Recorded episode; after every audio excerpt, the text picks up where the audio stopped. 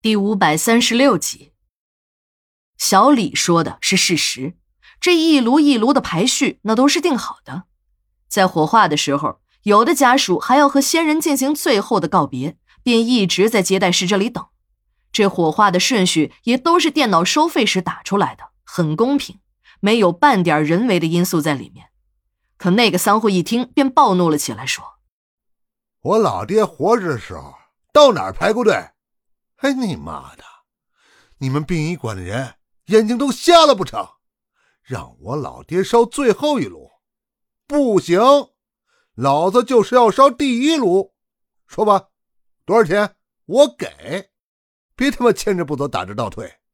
真要是不识相，只要老子一句话，能让你们殡仪馆连馆长带工人都滚蛋回家。这个丧户也就是个三十出头的样子。留了个小平头，表情很凶恶，站在小李的面前，张牙舞爪，嚣张的很。要不是隔着一张办公桌，好像还要动手揍小李。我和刘杰、小赵先赶到了现场，小赵怕小李吃亏，便上去拉那个小平头，后面跟着起哄的几个丧户家属一下子冲了上来，对着小赵就揍了起来。出了这样的事儿，我们几个女同事都吓坏了。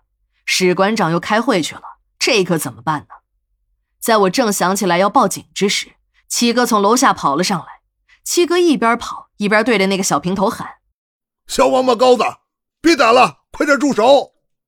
这个时候的小平头正在对着小赵骂呢：“操，老子正愁找不到撒气败火的地儿呢，你这个小子敢嘴欠！妈的，谁他妈前开门没拉好，把你这个鸟露出来了？打，往死里打！”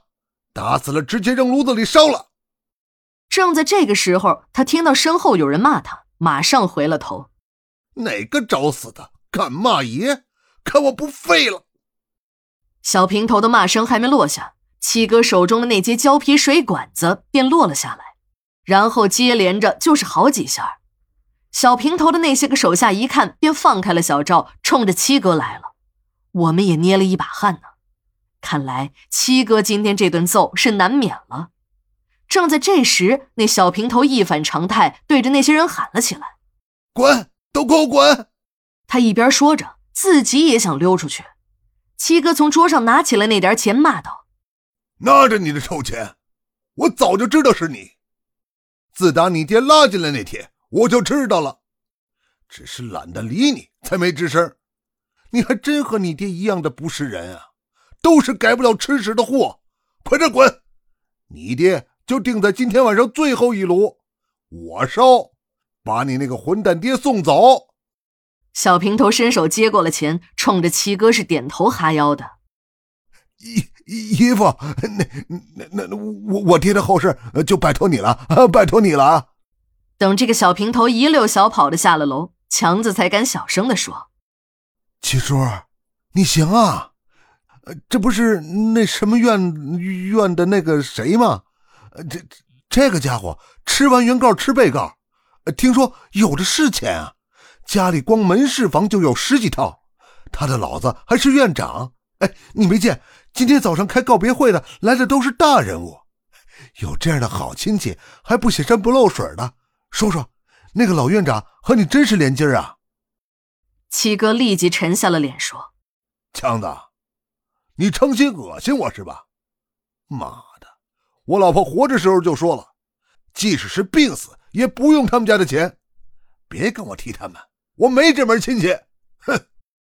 这小平头爷俩啊，我们都有所听闻，在我们这座城市里，那是黑白两道都通的人物，坏事做了不少，实在是数不过来了。